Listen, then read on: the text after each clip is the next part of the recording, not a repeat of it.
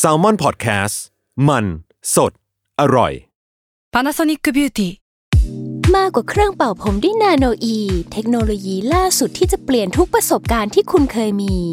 นาโนอีมอยส์เจอร์พลัสเพิ่มความชุ่มชื้นให้เส้นผมหลังใช้งานมากขึ้นถึง 18 เท่า พร้อมชะลอการเฟดของสีผมสำหรับคนชอบทำสีผม ดูแลความชุ่มชื้นทั้งเส้นผม หนังศีรษะและผิวคุณ Panasonic NA0J มีเทคโนโลยี nanoe ที่ care only you ทฤษฎีสมคบคิดเรื่องลึกลับ สัตว์ประหลาด ฆาตกรรม ความลี้ลับที่หาสาเหตุไม่ได้ เรื่องเล่าจากเคสจริงที่น่ากลัวกว่า fiction สวัสดีครับ ผมยชญ์ บรรพพงศ์ผมธัญวัฒน์อิพภูดม นี่คือรายการ Untitled Case สวัสดีครับยินดีต้อนรับเข้าสู่รายการ Untitled Case Trace Talk ครับผม สวัสดีครับสวัสดีครับสวัสดีครับสวัสดีครับผมโจนะครับ จาก Salmon Podcast ครับ แล้วก็อยู่กับยศทันเหมือนเดิมครับ แล้วก็เพิ่มเติมคือมีพี่วิชัย ผมวิชัยสวัสดีครับพี่วิชัยผมเฮ้สวัสดีครับทุกคนครับอยู่ทำไมพี่เมื่มาอกี้ประชุมกันมาเราเราอู้งานไม่ได้ไม่ได้อู้งานได้นะครับที่นี่ตอนนี้ไม่ได้อู้ครับ คือเป็นงี้ครับ คือผมอะเมื่อหลายวันก่อนอะตอนเวลาตีสองครึ่งครับ ผมเจอครับเรื่องหนึ่งน่าสนใจมาก แล้วผมก็เลย ส่งเรื่องเนี้ยให้ยศครับ ครับครับ แล้วยศมันไม่สนใจครับ ผมเลยต้องมาเล่าเองในรายการครับ เนี่ยมันตีคิดมันปฏิบัติเดี๋ยวนี้ต่อคนฟังอย่างนี้แหละคนเดี๋ยวนี้ตีนี่สมาองแข่งครึ่งข้อพี่แล้วเหรอ ตีสองคใช่รึ่งทานใช่ผมตีรอสองตอบครึ่งพี่กูเหรอส่งให้กูตื่นเต้นมากมันส่งกลับมา ก็ดีนะพี่แค่เนี้ยเดี๋ยวเดี๋ยวเดี๋ยวเดี๋ยวเดี๋ยวมันเดี๋ยวมันก็ควรจะเห็นคุณค่าที่พี่ส่งอะไรไปให้มันบ้างนะ โอ้โหโอ้ยเดี๋ยวเออโอ้ยเดี๋ยวผมแคปแชทให้ดูเดี๋ยวเดี๋ยวเดี๋ยวค่อยว่ากันเดี๋ยวค่อยว่ากันเดี๋ยวค่อยว่ากันยศแบบ โอ้ยไม่เอาหรอกเรื่องทางบ้านอะ ผมจะหาเองงี้เออเออพี่เป็นใครเออพี่มาส่งให้ผมอะไรเงี้ยแล้วส่งมาสองอาทิตย์แล้วผมก็ลืมเอามาเล่าเนี่ย จนจนวันนี้ผมเลยชวนเข้ามาเล่าเองเลย อ่ามางั้นพี่วิชัยเริ่มก่อนเลยไหมพี่อะอะเรื่องเป็นงี้ครับ เมื่อตอนนั้นครับ ตอนจำไม่ได้แล้ววันไหนครับ ตอนตีสองกว่าๆผมกำลังจะนอนนะครับ ผมก็เลยดูไถ IG ครับดูดู IG สาว แล้วก็อืม IG มันก็หลังๆคนมันชอบแบบ random ไอพวกคลิป TikTok มาให้ดูครับครับปรากฏว่ามันมีอ่าไปเจอคลิป TikTok อันหนึ่งครับ คลิป TikTok เนี่ยเขารายงานว่า เอ้ยมันมี trading card ครับ การ์ด NBA อะนึกภาพออกปะอ่า trading card อืม NBA เนี่ยผู้เล่นนะครับที่เมื่อเมื่อต้นปีนี้มั้งที่มีคนไทยขายได้ใบละสิบกว่าล้านบาทอะไรสักอย่างอืมเออเป็นเป็นแต่ว่าใบเนี้ยเรียกว่าเป็นใบ standard คือดัดดาดๆ ได้มาอาจจะทิ้งๆกันไม่มีใครสนใจนะครับเป็นผู้เล่นชื่อว่ามาร์คแจ็คสันก็เป็นผู้อืมก็เป็นการจ่ายแบบ ก็โอเคไม่แย่คือก็ถือเอาง่าย ๆ เลยคือเป็นการ์ดที่ไม่ดังการ์ดธรรมดาอืมธรรมดา คุณอืมมาร์คแจ็คสันน่ะในภาพอะครับ เป็น action กำลังจะส่งลูกอืมประเด็นคือว่า มีคนไปสังเกตเห็นครับว่า รูปคนดูข้างหลังอะหันมามองกล้องเว้ยมีคนดูสองคนอ่าหันมามองกล้อง สองคนนั้นคือพี่น้องเบนเดส Menendez มี Menendez มีเนนเดสที่ฆ่าพ่อแม่ตัวเองอะเออ แล้วแล้วแล้วเลือดเย็นที่อ่าที่ผมเคยเล่าไปอะผมเคยเล่าไปที่ตยอนศเคยเล่าพาร์ทเนอร์ยศอินเคยคราเล่าวอ่าใช่ที่เป็นพี่น้องที่ฆ่าพ่อแม่ตัวเองแล้วก็เอาเงินไปเที่ยวครับ ใช่ใช่ใช่ทีใช่นี้ไอ้เชี่ยคนก็คนก็สงสัยว่าไอ้เชี่ยมันใช่ไหมนะอะไรเงี้ยแต่หน้าคือใช่มากแล้วประเด็นคือหันมามองกล้องแบบ แล้วท่าทีในการมองกล้องคือตาแข็งๆนะเออ ตาหน้าโหดๆตาแข็งมองกล้องอยู่ แล้วคนก็เริ่มไปขุดคุ้ยกันครับขุดไปขุดมาก็เลยพบว่า คนที่คนต้นเรื่องเนี่ยไปถามถึงคุณไปเจอผู้ชายคนหนึ่งชื่อว่าแนทบัตเลอร์ไม่รู้ทำไปท่าไหนไปเจอคุณแนทบัตเลอร์แนทบัตเลอร์คือคนถ่ายรูปนี้ อืมอืมแล้วเขาก็อืมถามกันก็พบว่าวันที่ถ่ายรูปเนี้ยคือวันที่หนึ่งเดือนหลังจากที่พี่น้องเนี่ยฆ่าพ่อแม่ไปแล้ว อื้อหือไอ้เชี่ยคือตอนนั้นยังไม่มีใครตอนนั้นรู้คือว่า เรื่องยังไม่แดงยังไม่มีใครรู้ เรื่องยังไม่แดงเรื่องยังไม่แดงก็คือ ก็คือ backstory คือพอพี่น้องคู่นี้ฆ่าพ่อแม่ตัวเองก็เอาเงินไปเสวยสุขกันเนาะเรียกว่าใช่การนั่ง court side นิวยอร์กนี้ก็ตั๋วใบหนึ่งคือแพงมากเนาะหลายหลายหลายหลายแสนนะก็คือช่วงเสวยสุขเขานั่นเองครับ ก็เลยทำให้การ์ดใบเนี้ยจากเป็นการ์ดธรรมดาแบบป๊อกแป๊กป๊อกแป๊กไม่มีใครสนใจ ล่าสุดเพิ่งเพิ่งมีการซื้อขายกันที่หกร้อยเหรียญอืมคือแพงมาก หกร้อยเหรียญมีคนก็เชื่แปลอว่าว่าเหรียญคูณสอสางมแสนอะหกร้อยเหรียญโอ้หโหกร้อยเหรียญล่าล่าสุดเขาเพิ่งมีคนไปเปรียบเทียบว่าการ์ดไมเคิลจอแดนอะใน range เดียวกันในอ่า condition อ่าเดียวกันอะคือขายกัน 425 เหรียญไอ้เหี้ยไมเคิลกูถูกมาเป็นร้อยเหรียญไมเลยคิลไม่ได้เลยไมเคิลกูโอ้ไมเคิลบอกแล้วกูแบบ NBA Legend ใช่ แล้วประเด็นคือที่การ์ดใบนี้ดังอะ ไม่ใช่เพราะดักบาร์ที่ดังเออ เป็นคนมาร์คดูแจ็คสันเพราะคนฆาตเสียกใจรเป็นคนดูเออเป็นฆาตกรข้างหลัง จบครับเรื่องผมมีแค่นี้แหละ โอ้แต่มันผมมันไปได้แล้วจ้ะน่าน่าเสียวสันหลังวาบอะเพราะว่าแบบมันนึกภาพดูคือเขาอะฆ่าฆ่าพ่อแม่ตัวเองแบบแค่เดือนเดียวอะแล้วก็อยู่ในช่วงเสวยสุขอย่างที่พี่วิชัยว่า แต่ว่าก็กลับมาดูบาสใน NBA ได้อย่างสบายใจ ใช้เงินที่ได้เป็นเงินประกันจากคุณพ่อคุณแม่มาซื้อแบบที่นั่งแถวหน้า ซึ่งมันก็แพงมากๆแล้วอะ เออมันก็เลยมีความแบหมอบตอนนั้น ไม่ใช่แค่เขาเป็นตอนปนั้รานกคืฏอเขาตัวแต่ว่าเขาฆ่าเพื่อเอาเงินประกันพ่อแม่มาใช่ปะใช่ใช่ใช่ใช่ไอเชี่ยเราอืมเราอยากรู้ว่าแล้วคนที่มันเอาไปอะ มันจะดูการ์ดนั้นด้วยความรู้สึกแบบไหนวะนั่นดิคงหลอนอยู่นะ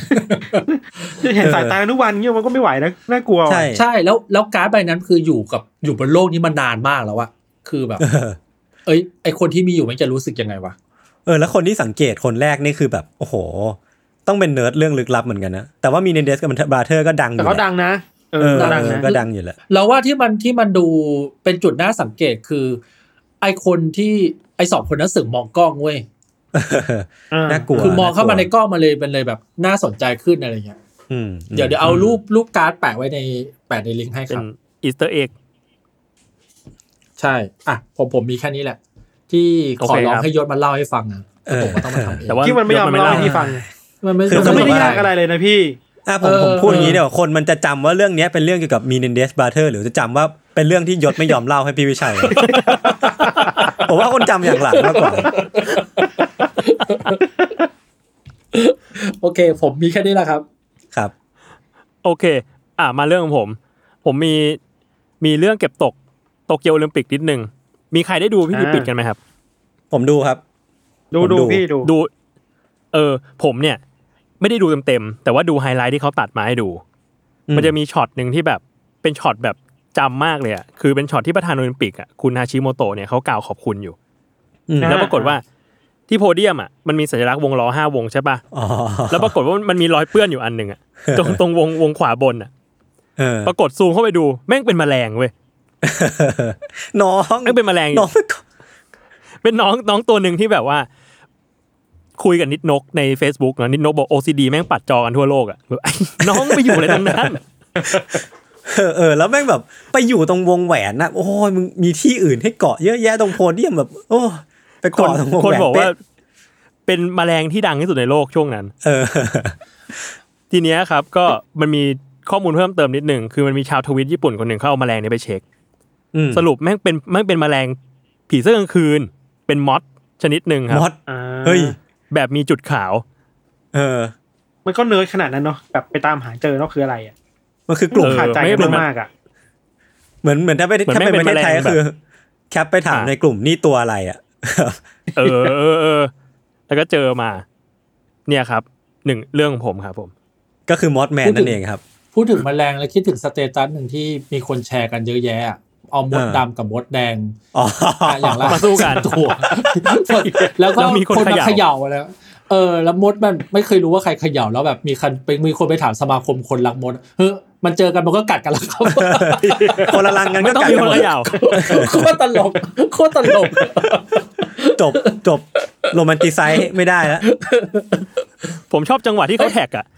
tag แล้วแบบว่าจริงไหมครับ แล้วก็บอกไม่จริงครับโคตรดีเอ้ยเดี๋ยวเดี๋ยวโอลิมปิกเรามีคำถามว่าตอนลงอีไฟอืมโอลิมปิกนั้นอะ คนในสนามไม่เห็นใช่ไหม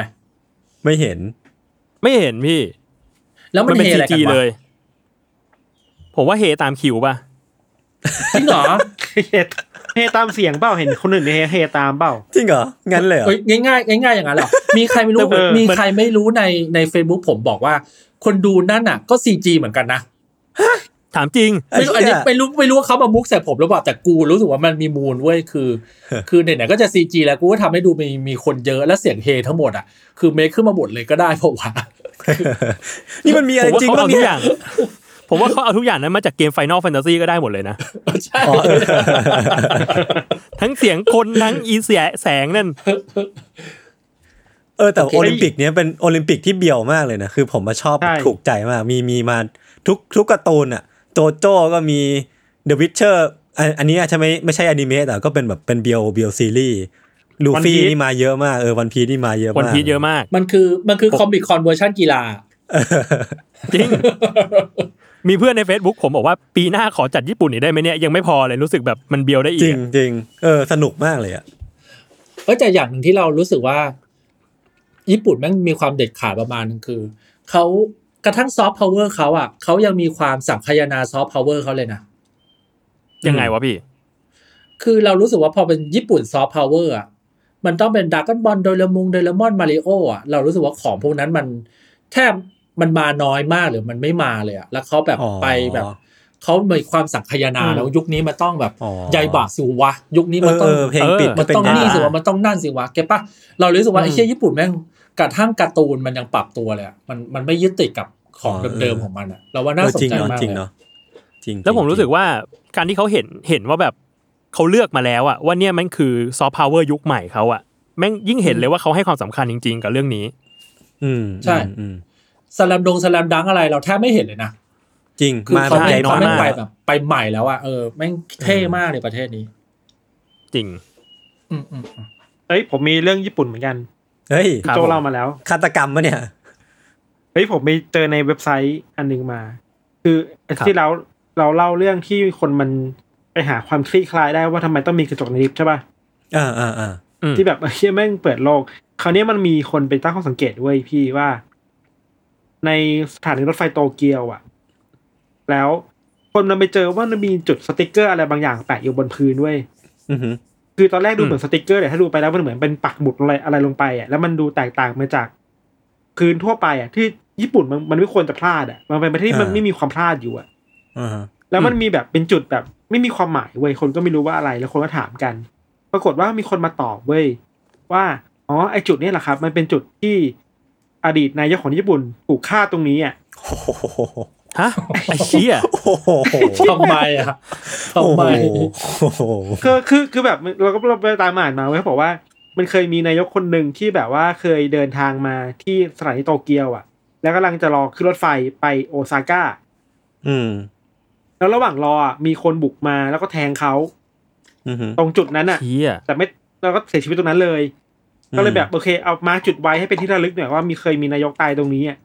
อืมอืมเหมือนแบบเป็นเป็น เป็นอะไรนะ อนุสเป็นรณ์เซฟแล้วกันพอยต์มันไม่ใช่อนุสรณ์เป็นเซฟพมึองยต์มึงก็มาร์กซะเป็นอีสเตอร์เอ็กเลยอะคือเก็บปะก็ไม่บอกอะเป็นอนุสาวรีย์ไม่ว่าอะไรเนี่ยเออแล้วจุดจุดจุดแม่งเล็กมากเว้ยจุดเล็กมากแบบ นึกว่าเป็นสติกเกอร์แปะ แล้วลืมเอาออกอะเออเออแล้วถ้าไม่มีคนสงสัยก็ไม่มีใครรู้นะปุ๊บ mark เป็น Easter egg เลยฮะแล้วมันมีอีกจุดหนึ่งในสถานีเดียวกันเป็นสติกเกอร์แบบเดียวกันเป็นหมุดแบบเดียวกันแต่มันใหญ่ขึ้นอะใหญ่ประมาณอีอืมใหญ่กว่า20เท่าอะ โอ้โหเชี่ยเออแล้วสุดท้ายก็ก็มีก็เป็นประวัติเดียวกันคือ จุดนี้ก็เป็นจุดที่นายกญี่ปุ่นเคยเดินทางมาแล้วถูกคนรอบยิง อืมแต่เป็นคนละคนกันใช่ไหตมรงนี้ เออคือแบบประเทศนี้ทำไมมันอะไรแบบนี้วะเอ้าแล้วกูว่าสแล้วเขถานีนี้แม่งต้องต้องดูแลความปลอดภัยเพราะวัดทำไมเอ้ยแล้วเออทำไมต้องติดสติ๊กเกอสร์ถานีโตเกียวมึงต้องเพิ่มยาม ไม่แล้วผมสงสัยมากว่าทำไมนายกคนนี้ถึงยี่สิบเท่าใหญ่กว่าอีกนายกอีกคนหตัวนึ่ใหงญ่วะกว่า คนเนี้ยไม่เสียชีวิตด้วยนะคือ ถูกยิง แต่ก็บาดเจ็บสาหัสแล้วก็ถูกพาตัวไปโรงพยาบาลแล้วก็เสียชีวิตในเวลาต่อมา แต่คนแรกที่มาร์กเล็กๆอะคือเสียชีวิตที่จุดนั้นเลยเว้ยเอ้าก็โดก็นไม่เข้าใจว่าแทงไงทำไมมันขยายจุดไม่เท่ากัน โดนแทงกับโดนยิงไง โดนยิงต้องยิ่งใหญ่กว่าอย่างเงี้ยเหรอเอออย่างนั้นเลยเหรอเอวะอแล้วก็เป็นจุดที่แบบสามารถเดินเข้าไปดูได้นะว่าอ๋อจุดนี้นี่เองที่แบบมีคนเคยถูกฆ่า แล้วมันมันเรื่องมันเกิดนานยังอะพี่ทันมันไม่ใช่ไม่ใช่เร็วๆนี้ปะหรือว่านานแล้ว นานแล้วครับ มันมีสองคนใช่ไหมคนแรกเป็นนายกญี่ปุ่น ชื่อว่านี่นะชื่อว่าฮาราทาคาชิ ครับถูกอือฮึแทงในปีหนึ่งเก้าสองหนึ่งอืมอีกคนหนึงที่ยุถูหลักยิสงครามอะคืออีกคนที่ถูกยิงคือเกิดในปีหนึ่งเก้าสามศูนย์อืมห่างกันแค่ประมาณเก้าปีอะแต่เราคืออมไอ้สถานีนี้มันอะไรวะ มันนั่นดิมันดูแลคนยังไงวะทำไจริงๆมันก็นายกมันถูกแทงถูกยิงได้ขนาดนี้ พอรู้ story แล้วก็น่ากลัวเหมือนกันนะ ก็แบบหน้าหน้าหน้าสันหลังวาบอยู่อะถ้าเดินผ่าน เออ เราคิดว่าถ้าไปญี่ปุ่นรอบหน้าเราจะไปดูตรงนี้เว้ย เออเออน่าสนใจนะ โอเคครับเชี่ยเดี๋ยวขอประมาณนี้ครับเรื่องของผมต่อครับ เรื่องของผมต่อ มาครับ เรื่องเรื่องของผมอะค่อนข้างซีเรียสประมาณหนึ่งแบบมันจะไม่ได้ผ่อนคลายเหมือนตอนอื่นๆที่ผมเตรียมมา คือมันเป็นเรื่องที่ผมมาไปฟังมาจากพอดแคสต์ชื่อว่า The Journal ของ Wall Street Journal เนี่ยแหละครับ เขาเล่าเรื่องเกี่ยวกับปรากฏการณ์ที่มันเกิดขึ้นในทวีปแอฟริกา มันคือการบูมการแบบเป็นปรากฏการณ์ที่มันค่อนข้างเป็นกราฟที่มันไต่ขึ้นอะของการลักพาตัวในเรียกค่าไถ่ในในประเทศไนจีเรีย คือแบบอืมเท่าที่ผมได้ฟังมาแล้วก็ไปหาข้อมูลเพิ่มเติมอะพี่เขาบอกว่า ตั้งแต่ศตวรรษที่ 21 เป็นต้นมาเนี่ยมันการลักพาตัวมันเกิดขึ้นในไนจีเรียเยอะมากขึ้นเรื่อยๆ ตั้งแต่ 2004 เป็นต้นมาเนี่ยมันคือแบบเกิดขึ้นเยอะขึ้นทุกปีทุกปี แล้วก็มันคล้ายว่ามันจะเป็นช่องทางทำมาหากินของพวกโจรของพวกพวกพวกผู้ก่อการร้ายอะพี่เออคือมันมันค่อนข้างเป็นเป็นเรื่องที่แบบเปิดโลกผมประมาณหนึ่งไม่คิดว่าการลักพาตัวเรียกค่าไถ่มันจะกลายเป็นแบบสิ่งที่พวกพวกคนที่คิดไม่ดีอะเอามาเอามาใช้ในการหาเงินหากำไรหรือว่าอะไรพวกนี้ได้เนาะ เออคือจุดเริ่มต้นของกระแสเนี้ยเท่าที่ไปหาข้อมูลมา มันอาจจะเริ่มต้นมาตอนปี 2004 มันมีเหตุการณ์ลักพาตัวพวกผู้ที่มีส่วนเกี่ยวข้องกับธุรกิจน้ำมันครับที่บริเวณสามเหลี่ยมปากแม่น้ำไนเจอร์ เพื่อเรียกร้องให้รัฐบาลหรือว่าให้บริษัทน้ำมันเนี่ยเอื้อประโยชน์ทางเศรษฐกิจให้กับประเทศมากกว่านี้ คือเหมือนว่าไอ้พวกองค์กรใหญ่ๆ หรือว่าคนรวยๆไม่ช่วยประเทศเลย ช่วยมาสร้างอีเวนต์หรือว่าช่วยเอาเงินมาลงเพื่อให้เศรษฐกิจมันดำเนินไปมากกว่านี้ได้ไหมอะไรเงี้ย เออ จากนั้นน่ะ พอมันจุดประกายตอนปี 2004อะมันก็เริ่มมีมาเรื่อยๆ จนแบบมาถึงจุด peak ปี 2014 มันมีขบวนการก่อการร้ายขบวนหนึ่งที่ชื่อว่าโบโกฮารอม ได้ทำการลักพาตัวนักเรียนหญิงจำนวน 276 คนออกจากโรงเรียน ไปเป็นตัวประกันเพื่อแบบเรียกค่าไถ่กับรัฐบาล เออคือเหมือนอืมตัวละครสำคัญของไอ้ปรากฏการณ์เนี้ยการปรากฏการณ์ที่แบบ การจับตัวประกันไปเยอะ ๆ เนี่ย มัน ตัวละครสำคัญมันน่าจะเป็นขบวนการโบโกฮารอมนี่แหละ ที่ทำบ่อยที่สุดแล้วก็เรียกร้องค่าไถ่จากครอบครัว เรียกร้องจากรัฐบาล แล้วก็เหมือนมีตั้งแต่ว่าเรียกร้องเงิน หรือแม้กระทั่งว่าเรียกร้องให้ปล่อยตัวเพื่อนนักโทษออกมาด้วยอะไรเงี้ยพี่ คือแบบในไนจีเรียมันปีปีหนึ่งอะมันมีคนถูกลักพาตัวไปเป็นแบบหลักพันคนนะพันสองพันคนอะไรเงี้ยซึ่งซึ่งถือว่าเยอะมากแล้วก็แบบ ไม่ได้เว้นแบบชนชั้นวรรณะเลยคนจนก็โดนคนที่รวยก็โดน เพราะว่าถ้าเอาคนรวยไปก็จะได้เงินเยอะหน่อย หรือว่าเจ้าหน้าที่รัฐที่เป็นแบบสสหรือว่าเรื่องพวกนี้ก็โดนเหมือนกัน แล้วก็ถ้าถ้า search ดูก็คือแบบก็จะเห็นข่าวอยู่เรื่อยๆ มันยังมีอยู่ ล่าสุดคือ 2 วันที่แล้วอะก็มีแบบขบวนการที่ลักพาตัวคนไปเรียกค่าไถ่อยู่คือความความ peak ของเรื่องนี้คือว่ามันเริ่มถึงจุดที่รัฐบาลไนจีเรียที่ก่อนหน้านี้ก็ให้ความความช่วยเหลือมาโดยตลอดเนาะจ่ายเงินค่าไถ่หรือว่าให้ความร่วมมือกับ กับผู้ก่อการร้าย เขาก็เริ่มที่จะไม่ไหวในการจ่ายค่าไถ่ไปเรื่อยๆ แล้วก็ที่สำคัญคืออืมเหมือน action ของรัฐบาลเนี่ยมันสร้างความผิดหวังให้กับประชาชนอยู่เรื่อยๆ คือแบบ คือแบบอย่างเช่นว่า ตัวอย่างเช่น ประธานาธิบดีของไนจีเรีย ที่ชื่อว่ามูฮัมหมัดบูฮารีเนี่ยเขาออกมาทวิตทวิตหนึ่งว่ากองกำลังของเราเนี่ยมีเพียงพอนะแล้วเราก็มีอาวุธที่พร้อมก็จริง แต่ว่าเราต้องการความพยายามจากประชาชน ในการป้องกันปัญหาระดับชาตินี้ แล้วก็ชาวบ้านทุกคนน่ะจะต้องลุกขึ้นมาต่อสู้กับปัญหาเนี้ยในตอนนี้ คือแบบมันเป็นคำแถลงที่เหมือนแบบทิ้งขี้ให้ประชาชนประมาณหนึ่งอะแล้วก็เอ๊ะบอกว่ามันเคยเกิดขึ้นที่ไหนนะไม่ไม่ออกคุ้นคุ้นคุ้นคุ้นๆนะเออคือเหมือนบอกว่าเอ้ยเรื่องประประชาชนเดือดร้อนก็เรื่องของมึงแล้วก็อย่ามาหวังพึ่งกูเลยอะไรเงี้ยคือกูมีมีของกูนะมีกองกำลังเพียบพร้อมแต่ว่าเอ้ยก็พึ่งตัวเองไป คือมันแบบเหมือนแบบทิ้งขี้อะแล้วก็ ประชาชนก็ไม่รู้จะหวังพึ่งใครในตอนเนี้ยมันก็เลยเป็นเป็นดราม่าประมาณหนึ่งเหมือนกัน คือถ้าเอาเอาประมาณนี้ก่อนแล้วกันครับ ถ้าใครอยากรู้เพิ่มก็ลองไปไปเสิร์ชหาต่อกันได้ คือแบบสาเหตุที่ผมไปหาอืมเจอเจอมาว่าทำไมมันถึงเป็นสิ่งที่บูมในไนจีเรีย หรือว่าเป็นสิ่งที่เป็นปรากฏการณ์ที่น่าพูดถึงคือว่ามันน่าจะเป็นเรื่องของเศรษฐกิจนั่นแหละ น่าจะเป็นเรื่องเงินแหละ เพราะว่าไนจีเรียมันน่าจะมีปัญหาของประชากรที่มันเพิ่มขึ้นเรื่อยๆ แต่ว่าเศรษฐกิจเนี่ยมันไม่ได้ไม่ได้กระเตื้องตาม คนตกงานเยอะ แล้วก็การเข้าถึงอาวุธที่มันแบบไม่ได้ยากมากของคนไนจีเรีย มันก็เลยรวมๆกันแล้วกลายมาเป็นปัญหาที่ผมพูดถึงหรือว่าพี่ผมที่เพิ่งเล่าไปเมื่อกี้เนาะเออ มันก็น่าน่าน่ากลัวเหมือนกัน ไม่แน่ใจว่าพี่ทันเคยได้ยินเรื่องนี้เปล่าจะได้ยินชื่อกลุ่มนี้โบโกฮารามอะ อืม แล้วก็เข้าใจว่าเขาถูกจับตัวไปเป็นปีๆเลยปะเออเออใช่ใช่หลายใช่ปีมากๆอะแล้วกว่าจะถูกปล่อยมาแล้วเข้าใจว่าบางคนยังไม่ถูกปล่อยเลยด้วยซ้ำมั้ง ใช่ บางคนก็ยังไม่ถูกปล่อย บางคนก็แบบถูกฆ่าอะไรเงี้ยครับ เราพูดถึงพูดถึงลักพาตัวครับ เราเคยดูสารคดีของ Vice ประเทศอืมประเทศคีร์กิสถานสาธารณรัฐคีคีร์กิสถานอ่าคีร์กิสถาน เขามีธรรมเนียมนี้เว้ยว่า เวลาผู้ชายชอบใครอะอืมก็ให้ไปลักพาตัวผู้หญิงมาเลยเว้ยอืมไอ้เชี่ยเถื่อน simple เลยโคตรย simple เลยการขอเป็นแฟนคือการลักพาตัวโอ้โหเอ้ยการขอแต่งงานคือการลักพาตัวคือ โดยที่ไม่ไม่อุ้ต้องมมาสเลยนใจว่า เออ ไม่ต้องสนใจว่าเขาจะชอบไม่ชอบรู้จักไม่รู้จัก ชอบวันนี้ก็ไปอุ้มมาเลยอืมแล้วช่องไว้แม่งแบดแอสมากคือแม่งไปสัมภาษณ์คนที่อยู่ในโปรเซสของการจะไปรับพาตัว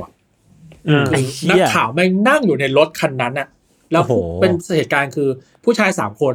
ข้างไอ้ยผู้ชายคนขับข้างๆก็เป็นนักข่าวช่องไว้ ข้างหลังมีผู้ชายสามคน ก็จอดอยู่หน้าปากซอยเว้ยพอผู้หญิงเดินออกมา ผู้ชายสามคนนะ ก็วิ่งกันไป อุ้มผู้หญิงขึ้นมาเลยเว้ยอื้อหือผู้หญิงก็ร้องห่มไอ้เหี้ยร้องไห้ดิดนู่นนี่นั่นนู่นนี่นั่นเว้ยเนี่ยแล้วทำเนียมคือ พอรับพาตัวมาแล้วอะ ต้องพาไปที่บ้าน และคุณแม่หรอทำเนียมคือผู้หญิงจะต้องยอมอืมอะต้องยอไอ้เชี่มยคือถูกรับพาตัวปุ๊บมึงตกเป็นของบ้านนี่ละแต่ว่าเขาก็จะประมาณว่า ประมาณว่าคุณพ่อคุณแม่ของผู้ชายมีเวลาหนึ่งคืน ที่อยากเกลี้ยกล่อมให้ผู้หญิงยอมเว้ยอืมอะซึ่งแม่งคือขั้นสุดของคุมถุงชนอะ เลยคือยิ่งกว่าเลพออะยิ่งกว่าไอ้เหี้คุมยถุงชนคือ กูอุ้มมาเลยอะไรเงี้ย แล้วเขาเลยเขาเลยเพราะว่าช่วงเนี้ย ระยะหลังๆอะวัยรุ่นยุคใหม่อะเขาก็จะแบบว่ามีอัตราการฆ่าตัวตายสูงมากอะอืม คือคือพอไปปุ๊บไม่พอใจกูก็ฆ่าตัวตายเลย ซึ่งไอ้กรณีไม่เกิดขึ้นกระทั่งว่านางสาวเอมีแฟนอยู่แล้ว ก็โดนอีกคนอุ้มไปมึงก็ต้องยอมแล้วนะไอ้เหี้ยโอ้โหเชียเชี่ยแม่งคือแบบแบบโคตรโคตรไม่เป็นธรรมอะ ใช่แล้วคือพ่อแม่ ของคนรุ่นก่อนอะแม่งก็ถูกแต่งงานกันด้วยลักษณะแบบเนี้ยเขาก็จะมาแบบ เออน่าอยู่ๆไปก็ดีแหละนะนั่นนี่โน่นนู่นนี่นั่นอะไรเงี้ยผู้หญิงที่อืมยอมก็มี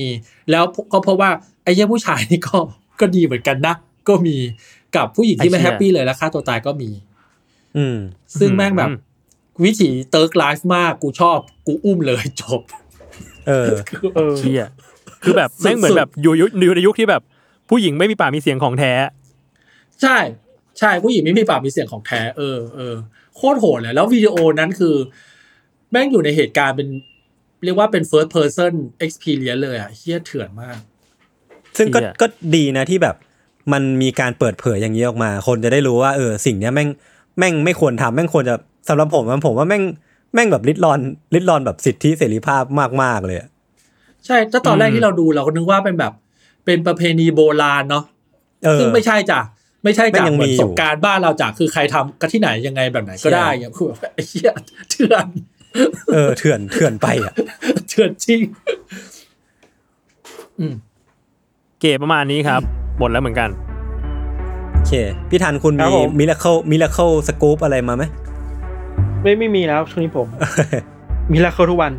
โอเคขอบคุณมากครับติดตามรายการ Untitled Case Trace Talk ได้ทุกวันศุกร์นะครับ ทุกช่องทางของ Salmon Podcast สำหรับวันนี้พวกเราลาไปก่อน สวัสดีครับ